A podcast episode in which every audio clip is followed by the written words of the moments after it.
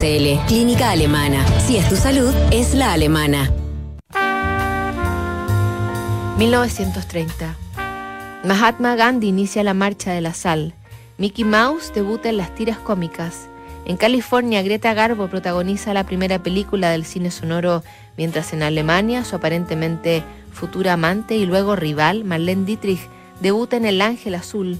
Es también el año en que Zelda, la mujer de Scott Fitzgerald, es finalmente internada tras muchas crisis depresivas y nerviosas. Contra la voluntad de su médico, deja Mal Mason y una vez afuera le escribe a su marido una carta dura y amarga en la que repasa algunos de los episodios de esa vida que se dieron entre su talento y su belleza, divertidos y envidiados, y sin embargo atormentados. Me dejabas cada vez más sola, y aunque te quejabas de que era el apartamento o los sirvientes o yo, sabía que la verdadera razón de que no pudieras trabajar era que te pasabas fuera la mitad de la noche y te encontrabas mal y bebías continuamente. Fuimos a Canes, continué las clases de danza y reñimos. No me dejabas despedir a la niñera que tanto Scotty como yo detestábamos. Te denigraste en la fiesta de Barbie en el yate de Monte Carlo, en el casino con Gerald y Dory. Muchas noches no volvías a casa.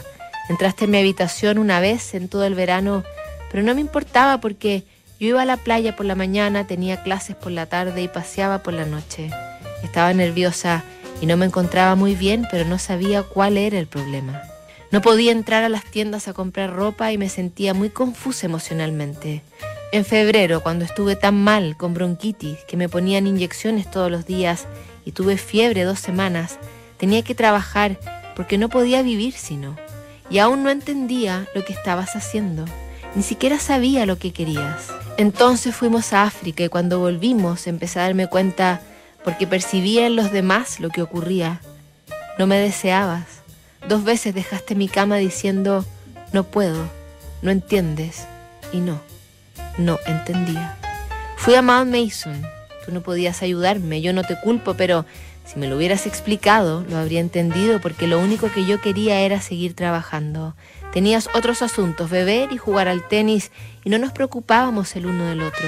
Me odiabas por pedirte que no bebieras. Así que aquí estoy, después de cinco meses de desdicha, angustia y desesperación.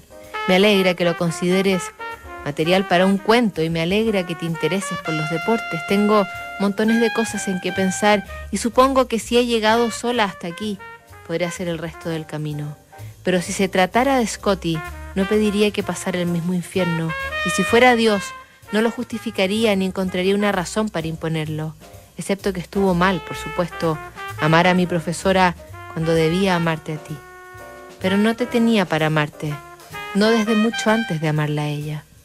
Seguí y seguí bailando sola, y no importa lo que pase, aún sé en mi corazón que es un juego sucio, despiadado, que el amor es amargo y se acabó y que el resto es para los mendigos sentimentales de la tierra y es casi el equivalente de la gente que se estimula con postales obscenas. Poco después de esta carta, Zelda es nuevamente internada y diagnosticada de esquizofrenia.